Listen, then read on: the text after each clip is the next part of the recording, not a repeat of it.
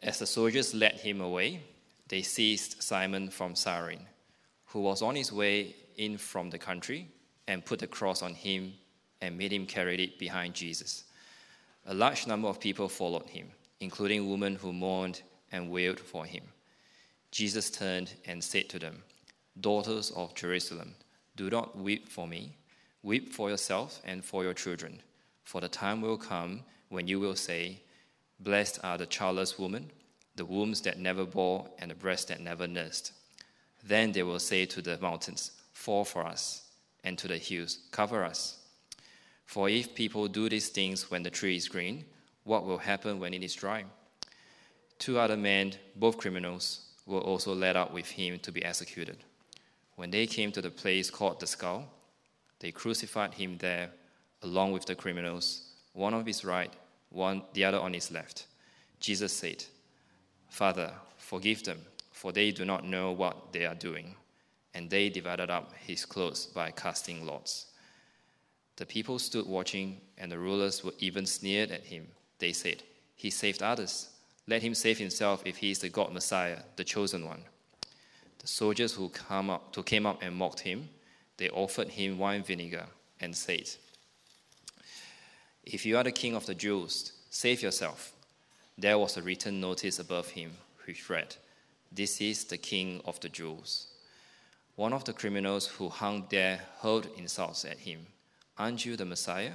Save yourself and us. But the other criminal rebuked him. Don't you fear God? He said. Since you are under the same sentence, we are punished justly, for we are getting what our deeds deserve. But this man has done nothing wrong. Then he said, Jesus, remember me when you come into your kingdom. Jesus answered him, Truly I tell you, Today you will be with me in paradise. It was now about noon, and the darkness came over the whole land until three in the afternoon, for the sun stopped shining, and the curtain of the temple was torn in two. Jesus called out with a loud voice, Father, into your hands I commit my spirit. With he had said this, he breathed his last.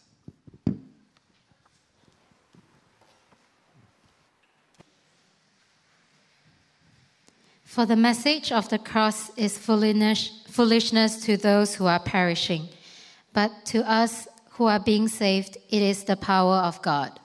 For it is written, I will destroy the wisdom of the wise, the intelligence of the intelligent I will frustrate. Where is the wise person? Where is the teacher of the law? Where is the philosopher of this age? Has not God made foolish the wisdom of the world? For since in the wisdom of God the world through its wisdom did not know him, God was pleased through the foolishness of what was preached to save those who believe. Jews demand signs and Greeks look for wisdom, but we preach Christ crucified, a stumbling block to Jews and foolishness to Gentiles. But to those whom God has called, both Jews and Greeks, Christ the power of God and the wisdom of God. For the foolishness of God is wiser than human wisdom, and the weakness of God is stronger than human strength. Brothers and sisters, think of what you were when you were called. Not many of you were wise by human standards. Not many were influential. Not many were of noble birth. But God chose the foolish things of the world to shame the wise. God chose the weak things of the world to shame the strong. God chose the lowly things of this world and the despised things, and the things that are not, to nullify the things that are, so that no one may boast before him. It is because of him that you are in Christ Jesus, who has become for us wisdom from God, that is, our righteousness, holiness, and redemption. Therefore, as it is written, let the one who boasts boast in the Lord.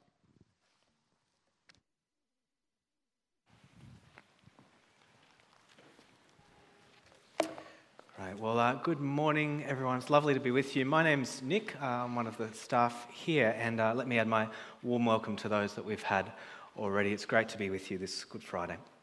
Um, I want to talk this morning about shame and Jesus' death on the cross. Uh, shame and Jesus' death on the cross. And uh, you might think that's a slightly odd thing to be talking about, uh, but I wonder if you noticed in that passage that we had read from Luke just how much shame Jesus endured as he died.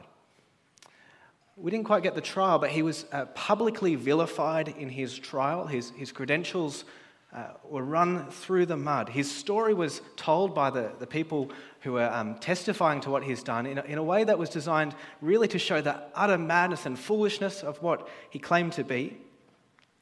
He was then physically abused on multiple occasions.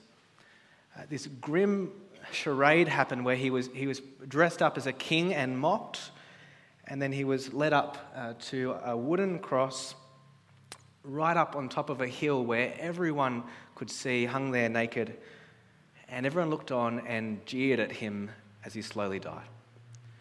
I think it's actually it's really hard to imagine anything more shameful than that. Jesus died an incredibly shameful death. Now, uh, why did the people who were crucifying Jesus shame him in that way?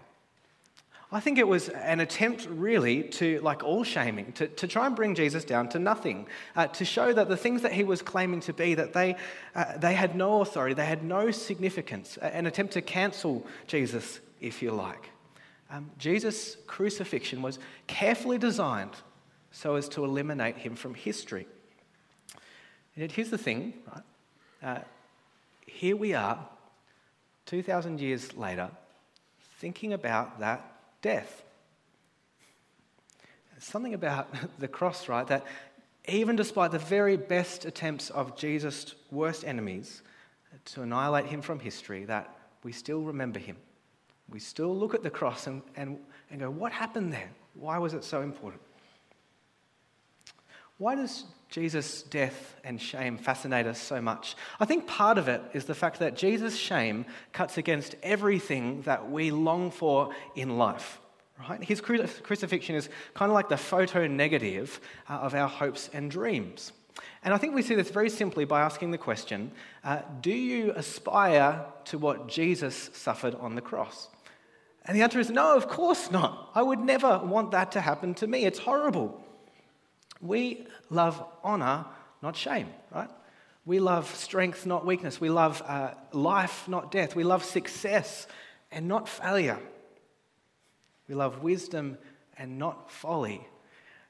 And yet, the thing is, uh, most of us, I think, spend most of our time uh, trying to avoid the things that Jesus experienced on the cross and trying to curate a, a better image of ourselves, which is less shameful and more honorable. Uh, so, for instance, I'm a, I'm a parent. I'm um, married to Alyssa. I've got three small children. And I think, like many parents, I desperately hope that all my children will sleep through the night from you know the, the, the night they come home from hospital. And then uh, they'll walk before all the other children and they will excel in every field there is to excel in in, in spelling in, in running in scootering in making friends in, um, in, in maths in cross uh, what you know you name it uh, they need to be good at it. And, uh, and all of that is uh, so that we look good as parents. Now progress update we're four years in and it's not going that well. And I'm now trying actually to uh, create a new image, which is the resilient parent, uh, the parent who triumphs over adversity, and that's not going that well either. Uh, I tell you that just to say that in, in many ways, in many areas of our life, we crave recognition and honour, don't we? And yet, the cross, uh, the cross is nothing like that. The cross is the epitome of everything that we try and avoid.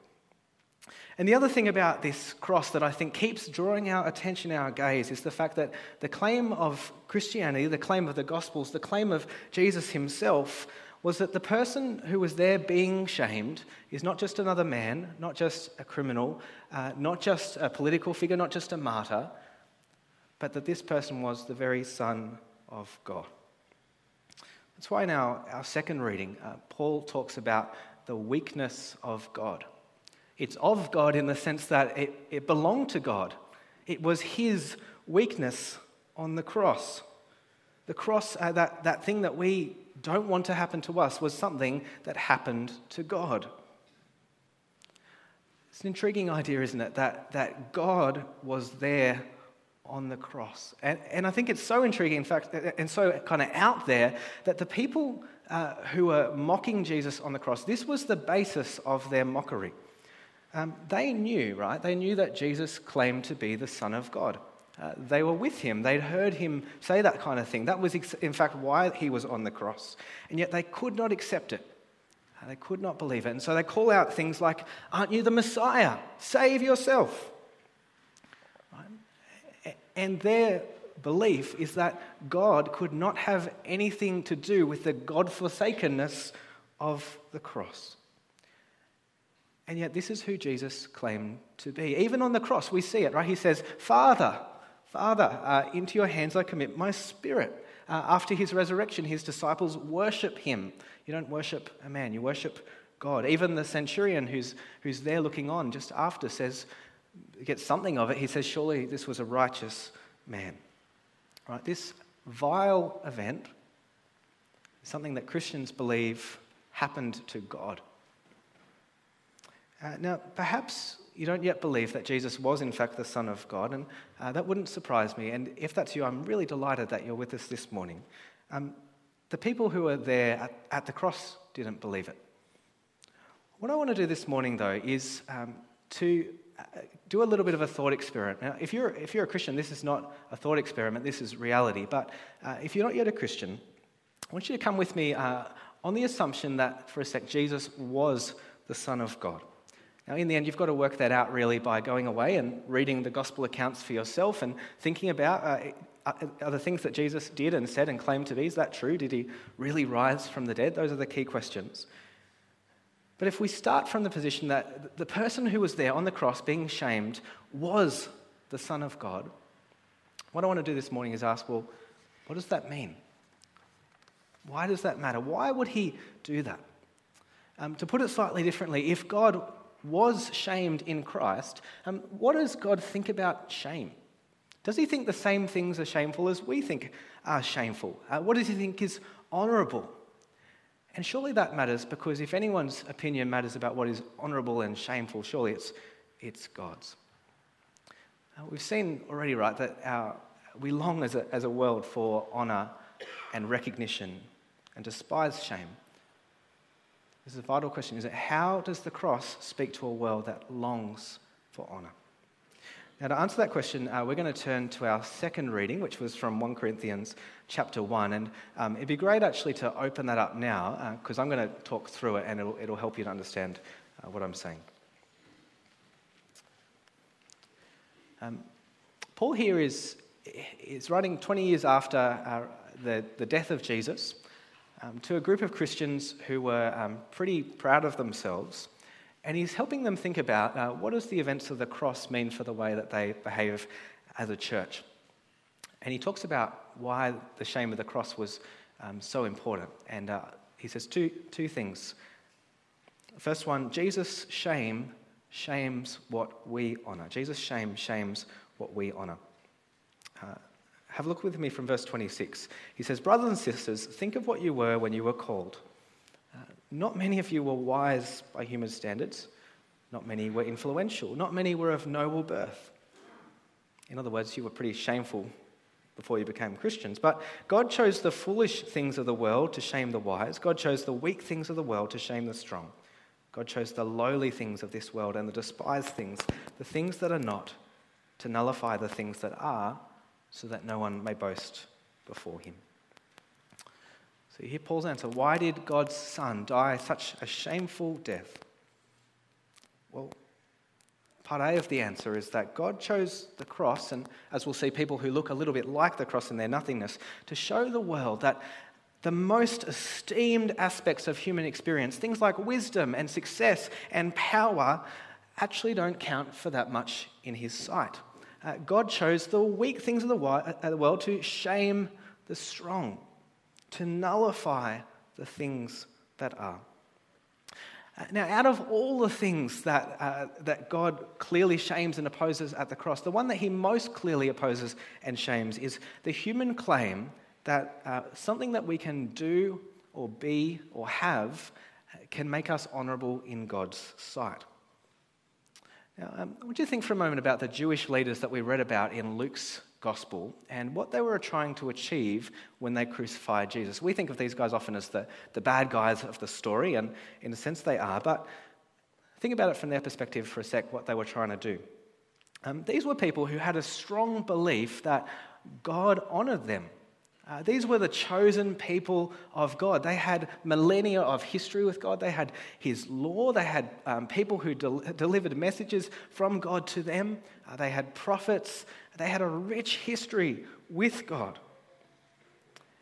And when the leaders of this group, the most zealous, the most righteous, the most upright of them, crucified Jesus, it was because they thought that they were doing something that pleased God.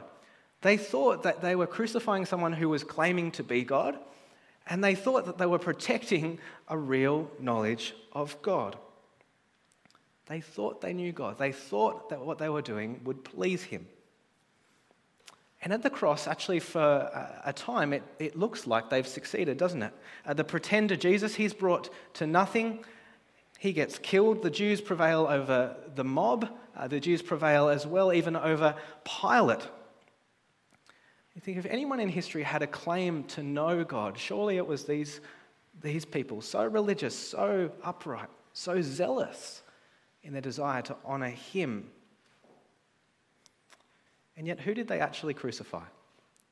Uh, if Jesus is indeed the Son of God, what a mistake.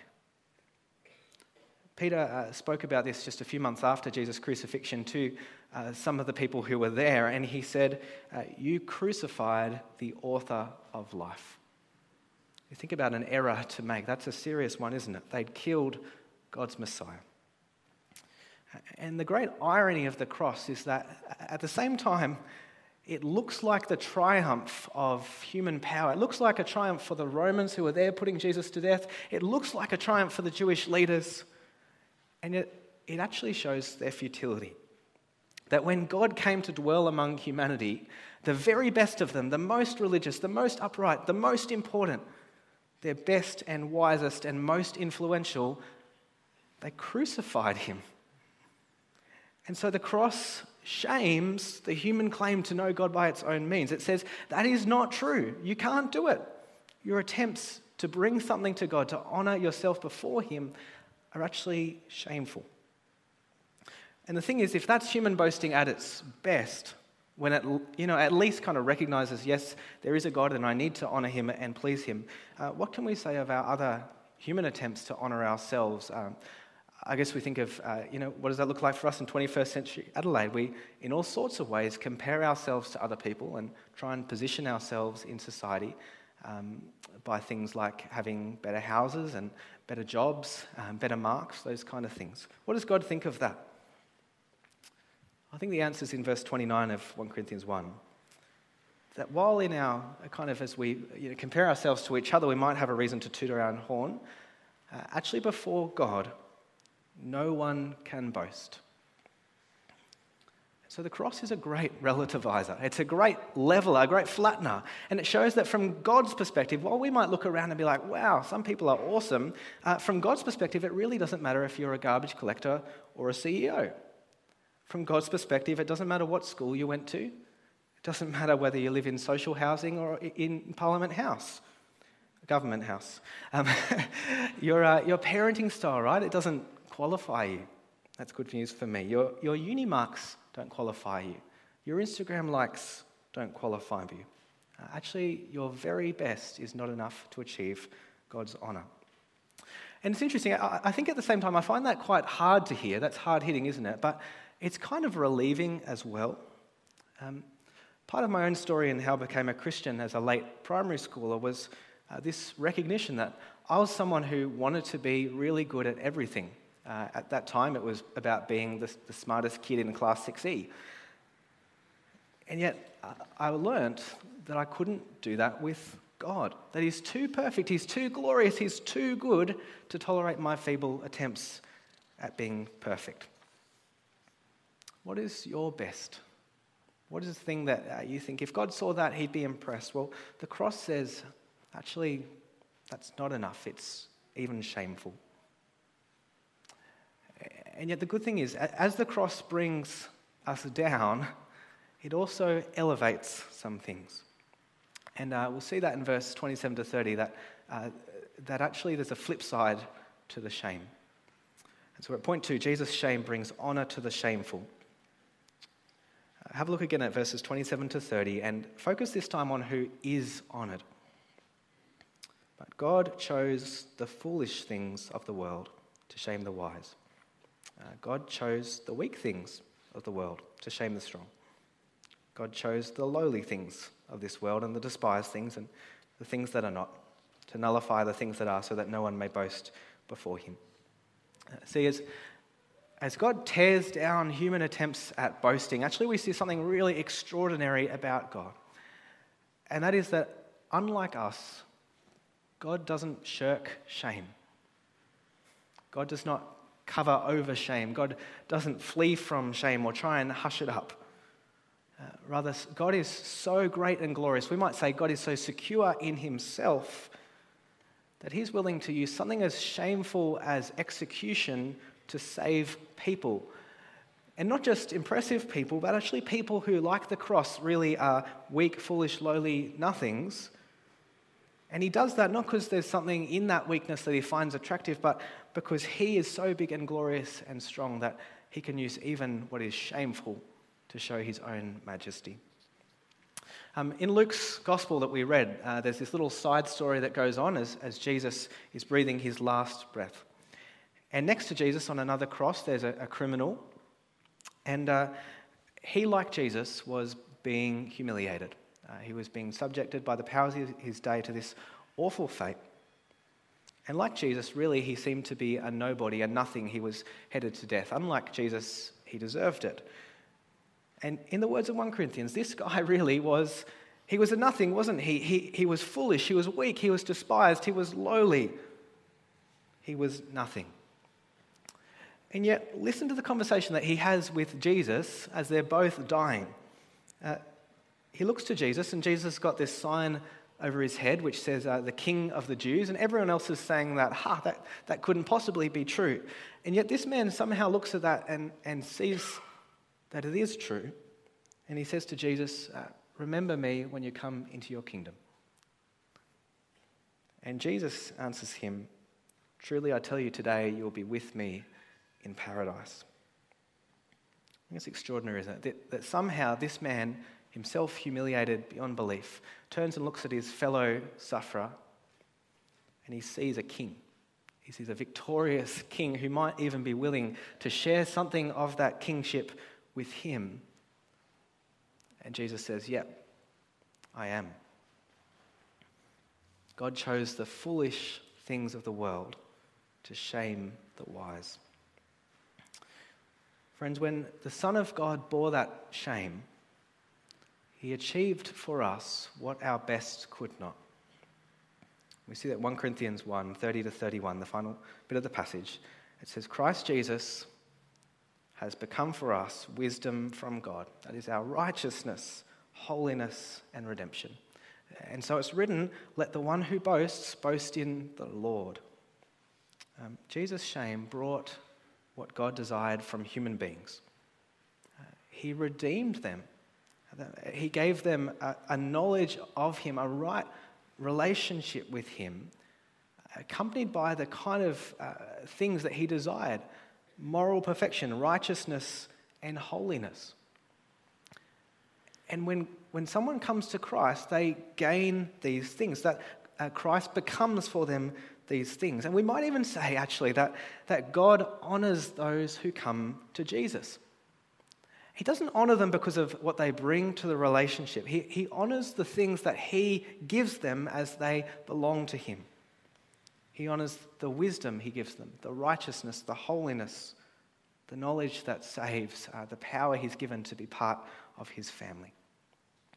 So, what we find is that actually, in, in the, the horrible shame of the cross, in that utter brutality, that's where the key lies to real honor, real recognition, real significance before God. I um, used to work at a church in Sydney's eastern suburbs, and uh, uh, on one side of the suburb, people lived in the most extraordinary houses. Uh, they, they had sea views that you could see out to the ocean. You could see from kind of Maroubra up to Bondi, this spectacular section of coastline. And these people were incredibly um, people who mattered. They were people who were important in the eyes of the world. Now, on the other side of the suburb, there was a whole lot of social housing, and people who lived in that part of the suburb were very poor and often very broken. And we had our church kind of in the middle of all of that. Um, who do you think it was that was coming every week to hear about Jesus, uh, increasing in numbers, um, learning about Him, and, and getting saved? From God's perspective, um, everyone in that suburb actually needed the same thing. They all needed His honour, the honour that they couldn't get themselves. It's just that one half of the suburb saw that a little bit more quickly. Um, the cross says yes to the person who feels deeply ashamed. The cross says yes to the person who feels like a nothing. The cross says yes to the person who is weak, the person who is sick or dying, uh, the person with a disability, the mentally ill, those who fail, those who cannot achieve. And the cross doesn't say yes because there's um, something in those things that is inherently horrible. The cross says yes because Jesus clothes them in his honour.